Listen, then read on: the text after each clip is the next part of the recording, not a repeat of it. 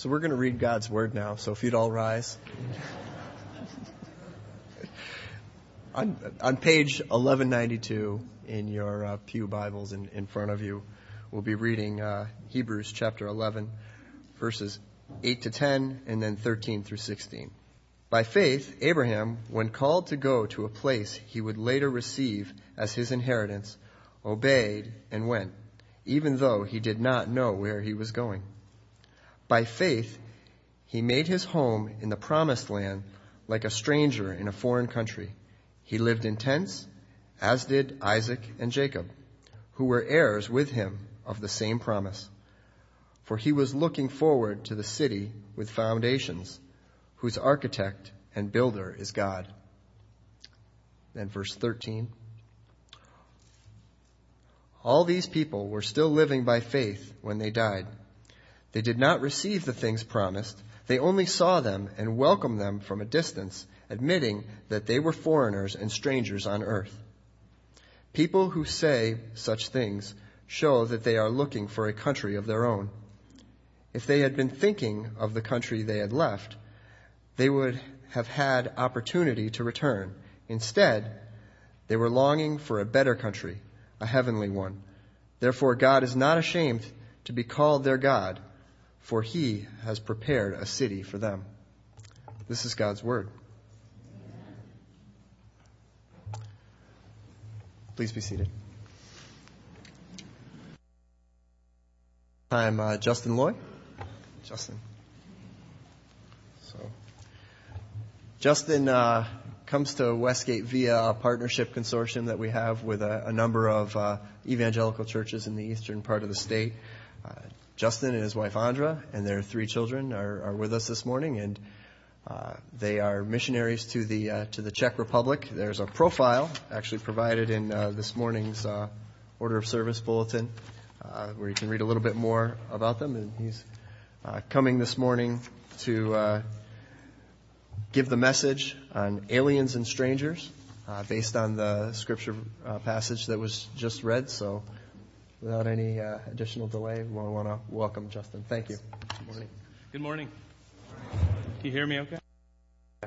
Uh, it's great to be back here at um, Westgate again. And I personally can attest to uh, the food at this church. Um, uh, I've been to many churches, and Westgate has the best food by far. Um, so I encourage you to go to that brunch today. Um, there's uh, two things I would like to say before uh, before I start the rest of the sermon. Um, the preface, the sermon on aliens and strangers. First thing, I'm a pilgrim. I'm a foreigner. I'm a traveler. I'm an alien. I'm a stranger. I'm a missionary. Second thing I'd like to say to you that I never wanted to be a missionary. But praise God, I praise God that I am. Um, growing up, I never wanted to be a missionary. Um, missionaries were too exotic. They'd come up here and tell you all these stories from foreign lands, and it was just a little too exotic for me. I wanted to live the normal life. The normal life meant, you know, the house, the white picket fence, the nice family with the three children. It meant having a successful job at a, at a successful company. And that's what I planned on doing. And, you know, if you know me at all, I had it all planned. It was all set up for me. But as many of you know, life is not normal. That was my normal life. Life is not normal. Um, at the age of 19, uh, my world was kind of shot, uh, was shaken up when my father passed away of non-Hodgkin's lymphoma. I was at 19. I was just scratching the surface uh, of the wisdom that my father could give me, and I kind of missed out on that. And my story is a story of something that God took that something bad and spun it into something good. One of the last things that uh, my father sanctioned before he passed away was a trip to Israel. It was a university trip. I was in university. And so I went to Israel. And as many of you know, and I know some of you have traveled, and been in different countries, you kind of get that bug. It's kind of like, I love being in a foreign country. You know, maybe for you it's something different. For me, it was riding camels in the desert, or meeting interesting people, or trying exotic foods. You kind of get a, it gets in your system. You need to kind of go back and do it again. That's what happened to me when I went to Israel. So I finished school, and by the way, I move around a lot. So um, I finished school, and uh, I had three options for me in the future. Number one, I had a full, t- I got, I received a full tuition scholarship to the University of Pittsburgh to study international relations. I had decided that I really wanted to get into the international realm at that point. That was option number one. I'd never received anything full tuition ever in my life, and it was kind of a shock to me. Second thing is I had an interview in Washington D.C. where I had been interning with a prominent individual at, at an organization there. And I can remember to this day that interview. Let me just tell you, I was good. I was really good. And I remember, I can still sit there, just, I was relaxed. It is to this day the best interview I've ever, uh, I've ever had. The third option is I received a letter from the, from, from some friends about the possibility of teaching English in the Czech Republic. The first option didn't work out. I was kind of burned out from school. You know, my father had passed away in the middle of university. I was just kind of burned out. So I decided, yeah, I'll defer that. Many of you are probably thinking, full tuition scholarship. You know, well, I decided to, to, to, to not do that. Second is that interview, even, I didn't get the job. um, and, and I'm telling you, I was good that day. I, I was good. I was good. Um, so I decided the third option, I, I would take up the, the opportunity to get some experience in the Czech Republic as an English teacher. Now, one thing about this letter you need to understand is that it wasn't, my job was supposed to be I was the first American to live in this town. It was a town of about 10,000 up into a place that's kind of like New Hampshire. And my job was to become a presence in that town, to teach English to the community, so that someday a, a Christian high school could come from, come from that foundation. So that was my job, and I, so I taught English for three years in the Czech Republic. Now, that's going to lead into kind of what I want to talk about today. Is that essentially I'm an expert on being an alien and stranger. It's because it's what I am. I'm a foreigner.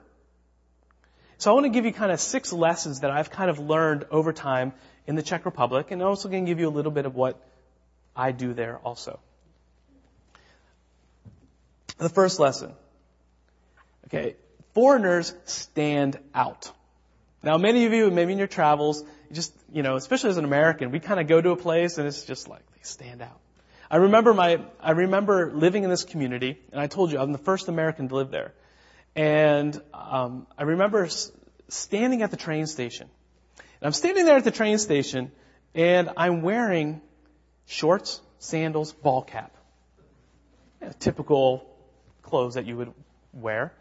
And everybody, and I looked around, and there were people just staring at me. Now, this is Europe, but like all I could see is like these these older grandmothers with a thought going through their mind saying, that, that boy there, he's gonna get us, he's gonna get sick. He's wearing sandals. Or shorts in April? Really? Or ball cap, what's a baseball? You know, I, I, I could just picture that going through their minds. You stand out. Okay? You, wherever you go as a foreigner, you, you stand out. Number two, Foreigners crave things. They crave things. Maybe, maybe some of you have traveled. The typical American will crave peanut butter. Seriously. you'll get Americans, you'll get like American missionaries around, it's like peanut butter. I'll put it on a piece of fish. I don't care. I love peanut butter. You get these cravings. My craving was nachos. No idea why. And, and I remember walking through the stores and I could not find cheddar cheese for the first three months. This is back in 1998. And I'm looking around and I, and finally a new supermarket came in. I bought the cheese and, and it was the best tasting thing ever. The chips were horrible, but, but it was wonderful. You have these cravings. You desire something that you just can't, it's far away. That's lesson number two. Lesson number three. I alluded this, to this a little bit earlier. It's a big sense of adventure. You know, maybe it's you going to, I, I remember visiting a, uh, a, a, family in Hungary and having fish soup, and I think the whole scales and stuff, I, you know, that was a little bit rough for me, something new and exciting. It could be, um, uh, I remember the second weekend, knock at the door, students coming up who I barely knew said, hey, you want to come with us to Slovenia to go paragliding? Okay. You know, remember, I didn't like the exotic at first, but you start to like the adventure. And the adventure does something. And this is important to understand, and maybe we'll come back to this. It leaves you open to new things. It allows you to be open to the world around you. Living that adventurous life allows you to be open. We'll come back to that. It was about that time I had been there for three, for two years, and I decided that um, I needed to get married. Um, I needed to find a woman. I hadn't dated anyone for a while, and um, I said, "Well, I'm going to come back to America and find find find somebody." And um, and so and so all the other teachers were saying, well, there's some new teachers coming, and they're like, Justin, Justin, you're to fall in love with that new teacher coming in. And famous last words, I said something stupid like, yeah, I'm a rock. It won't happen. I'm solid like a rock. I'm not to date anybody. First time she comes into the teacher retreat where the new teachers come. I'm sitting by a fire, looking into the fire. They're like, the new teacher's here. And I'm like, yeah, whatever. This girl comes in. I'm looking at the fire, turn around. My first thought was, oh no. um, and it was, it, Eight months later, we were engaged. A year later, we were married. I met my wife. So I met my wife. She's from Oklahoma. I had never been west of the Mississippi. She had never been east of the Mississippi. And we met in this small town, 10,000 in uh, Friedland, the name of the town. We married. We came back to uh, to America for t- two, three years uh, to uh, raise support to go back. Um, we decided this time to go to a different city, to go back once we went back. We went to the town of Brno, which is the second biggest city in the Czech Republic. It's there where I continue, I, I was able to continue my education on what it means to be a foreigner. Remember, I already learned how to stand, stand I stood out all the time. I learned about the cravings and the cool sense of adventure. The second time around, this time we had to study this is in uh, 2004. We had to study um, the Czech language. As anyone has gone through language study, it's humiliating, incredibly humiliating. It's hum- it's humbling and humiliating to do that. And I, I remember one situation where I'm, Andra and I, my wife Andra, and, and I were sitting there talking with a friend, Czech friend. And he's going on and on and on about his new CD. I'm like, okay, buddy, that's cool, but you're kind of going on and on and on about it. And, and, and so eventually I'm in the conversation. I say, hey, hey uh, uh, Petr, what, what, what's the name of the group? He kind of looked at me kind of funny. He's like, the name of the group? It's White Leather. I'm like, White Leather? must be one of those 80s bands or something. I, I don't know. Uh, white leather. I'm like, that's all right, whatever you like. And, and then he, and then I asked the question, so what type of music is that? He's like, music?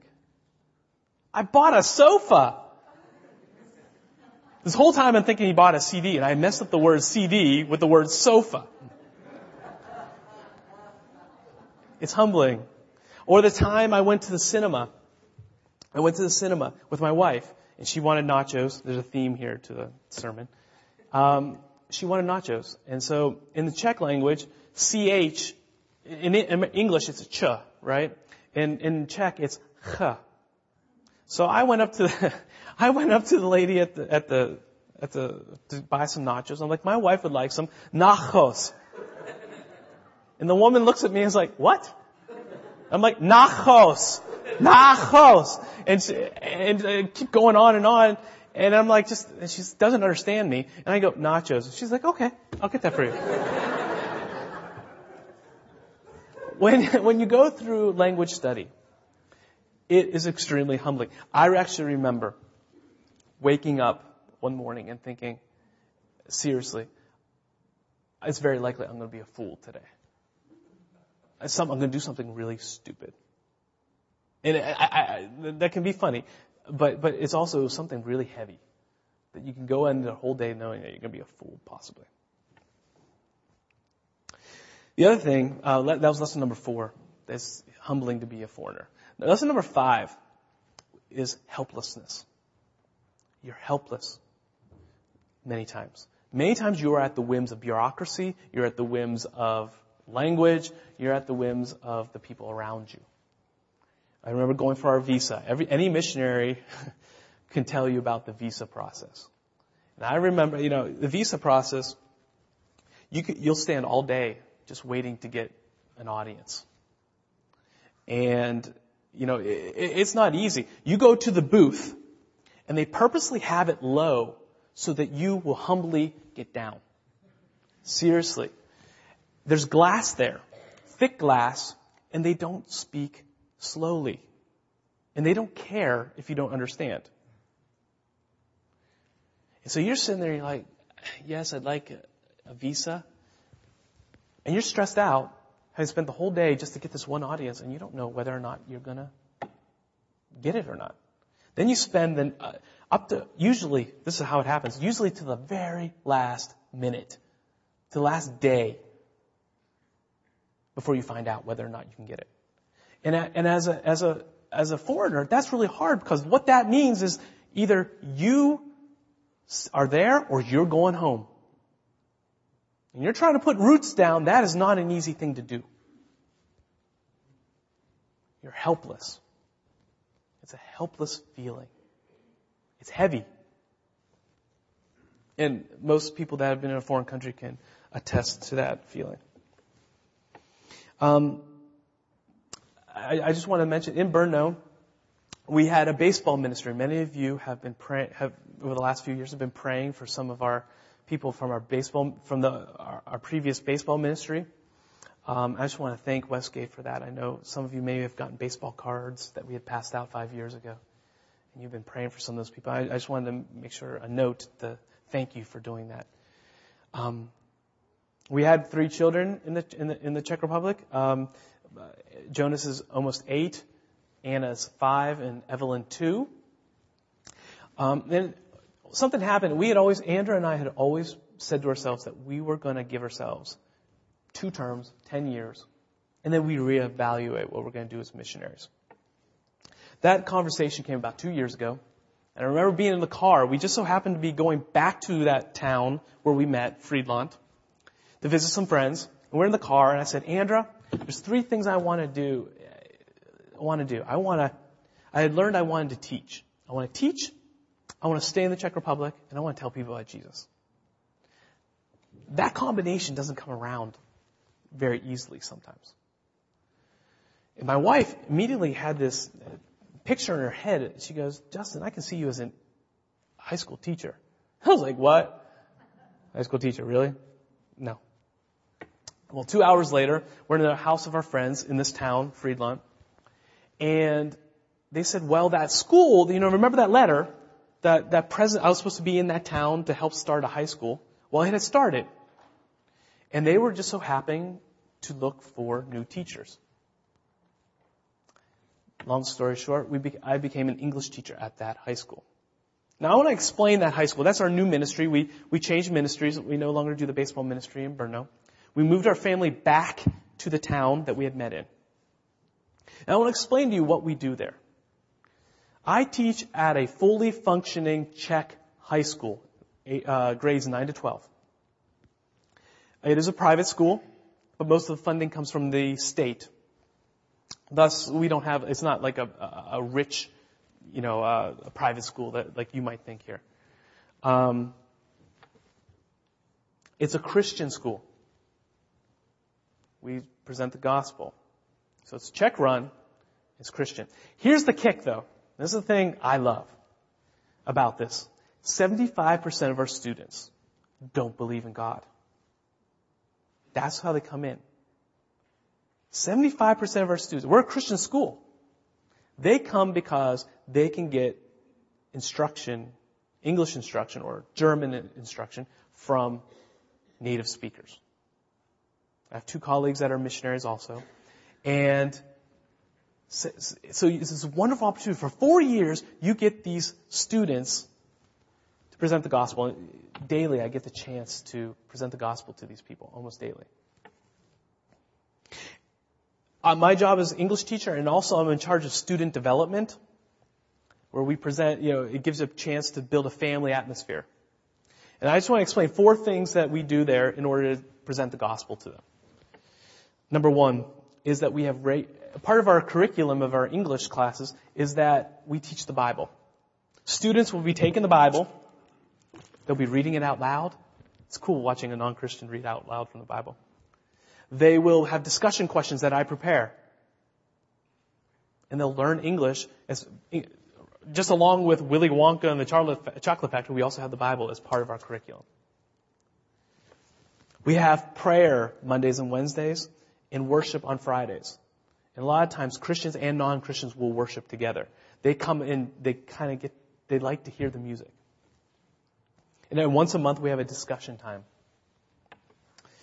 Uh, second thing is we take trips. Uh, we send three students every year to Illinois to, for a college course where they get to stay with Christian families.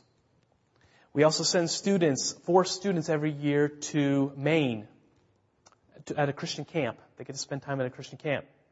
And last year I led a trip of 15 students, half believer, half non-believer, to the Ukraine in order to tell them about um, in order to serve gypsies, um, uh, orphans, and the handicapped.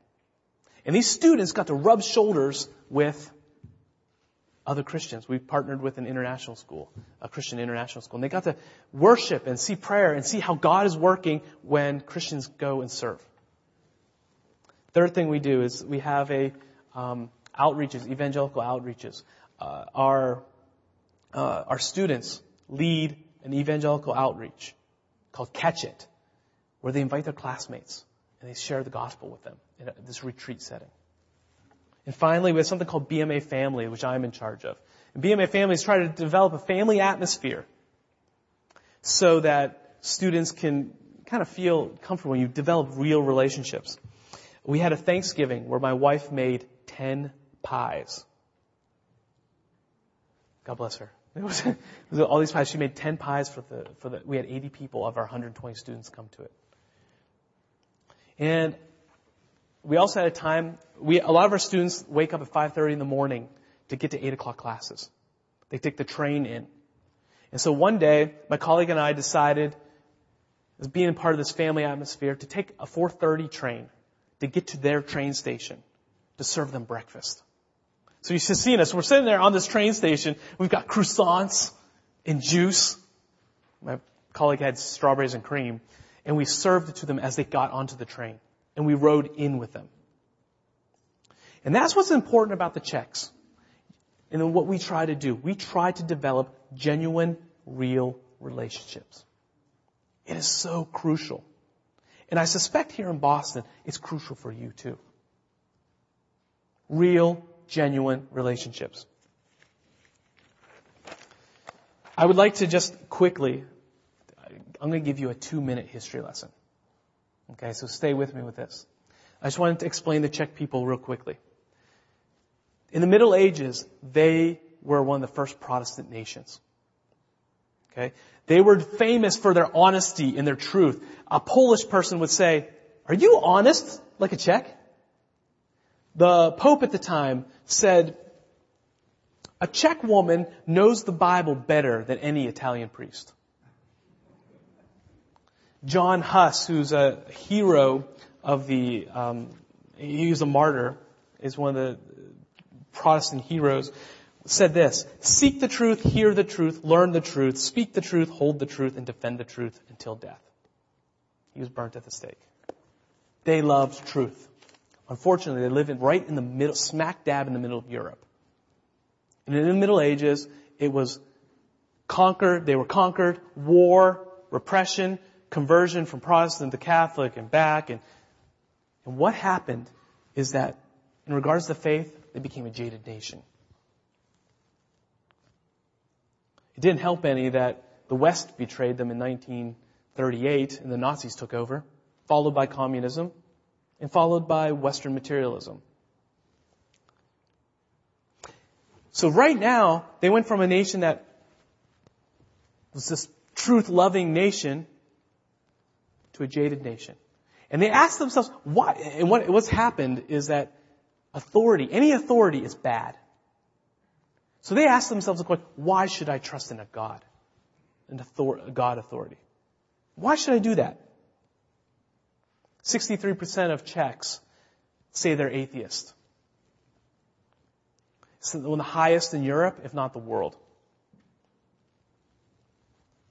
It's a very secular nation and they're proud of it. They won't believe anything unless they're 100% sure it's the truth. So, the way to reach them, one of the ways to reach them, is genuine, real relationships. And this leads me into my final lesson that I want to share with you about the life of a foreigner. I would like to read one more time, if, if, if I may, Hebrews 11, 8 to 10, 13 and 16. By faith, Abraham, when called to go to a place he would later receive as his inheritance, obeyed and went. Even though he did not know where he was going. By faith, he made his home in the promised land, like a stranger in a foreign country. He lived in tents, as did Isaac and Jacob, who were heirs with him of the same promise. Listen, for he was looking forward to the city with foundations whose architect and builder is God. And all these people were still living by faith when they died. They did not receive the things promised. They only saw them and welcomed them from a distance. Listen again. And they admitted they were aliens and strangers on earth. People who say such things show that they are looking for a country of their own. If they had been thinking about of the country they had left, they would have opportunity to return. Instead, they were longing for a better country, a heavenly one. Therefore, God is not ashamed to be called their God, for He's prepared a city for them. This passage in Hebrews 11 is sometimes called God's Hall of Fame. It talks about all the heroes of the Bible. I encourage you this week. There's a reason to look at this. There's a reason why most, pretty much all, most heroes in the Bible spent time in a foreign country. Look it. Look it up. Moses, Abraham, David, Jesus, Peter, Paul. Someone says, well, what about Samuel? Well, Samuel lived at the temple. He didn't live at home. They lived in foreign places. They understood, they understood something. They were foreigners. They understood. If, if you don't remember anything from this sermon, remember this. They understood that earth is not their home. It allows you to do, that's the lesson, that's the sixth lesson of a foreigner. This earth is not your home. There's two things that you, that come out of that. One, when it's not your home, you have to trust God. You're helpless. Remember, the visa stuff. You're helpless. You need to trust God. If you don't, you might not make it. You're, you're caught. Two, it frees you up to love others unconditionally. You can do that. That's what it means to know that your home is not here. And I'm telling you, your home is not here. If you're a follower of Christ, your home is not here. The earth is temporary. It allows us to freeze us up. If you build, if you're trying to build your kingdom or your house or your home on earth, it restricts you. You're concerned about what you're doing right now. You're building your own little kingdom here on earth. You don't have time. You're restricted. You cannot step out. You can't. If you're concentrated on what you're doing and building your own little city, little kingdom here on earth, you cannot, it's really hard to go out. It's restrictive. You know, with Andra and I, being a foreigner allows us to do two big things at our mission. And I suspect it's going to be the, it would be the same for you in some ways. One, being a foreigner allows us to initiate into the lives of non-believers. They want to know about us. In your workplace, it might be the same thing. You stand out. You long for someplace different. People want to see that. And they are going to be open to listening to what you have to say. Boston area is not that much different than the Czech Republic when it comes to the difficulty about talking to people that they don't know anything about God. So you can initiate into their lives. They want to know about you. You stand out. It allows us also to encourage believers freely. People in your church. You can encourage them say, hey, come on, let's do it. I'm a foreigner. I'm telling you. You're foreigners too on this earth. Let's go out. You can initiate into the lives of non-believers. You can encourage your fellow brother and sister.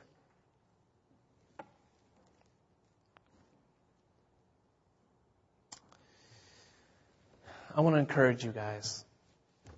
Embrace the concept of an alien stranger. Embrace it. It's your reality if you're a follower of Christ. Embrace it. Whether you're a lawyer, a plumber, whether you're in uh, Nicaragua, or like my sister-in-law works at Daybreak, or whether you go to Czech Republic or Haiti. I know many of you go to Haiti. Well, no matter what it is you do, you're called to be an alien and stranger. Remember the lessons. Standing out. Desiring for something far away. To be adventurous. To be open to things. Humility. Helplessness and understand that earth is not your home. Those are the six lessons that I have learned being a foreigner. And just because I live in a foreign country doesn't mean I'm a foreigner, but you're a foreigner just as much. If you're a follower of Christ. So you, so again, embrace that concept. And you, I believe that you can really impact your communities, your families, the society you're living in, and in the world. Thank you very much.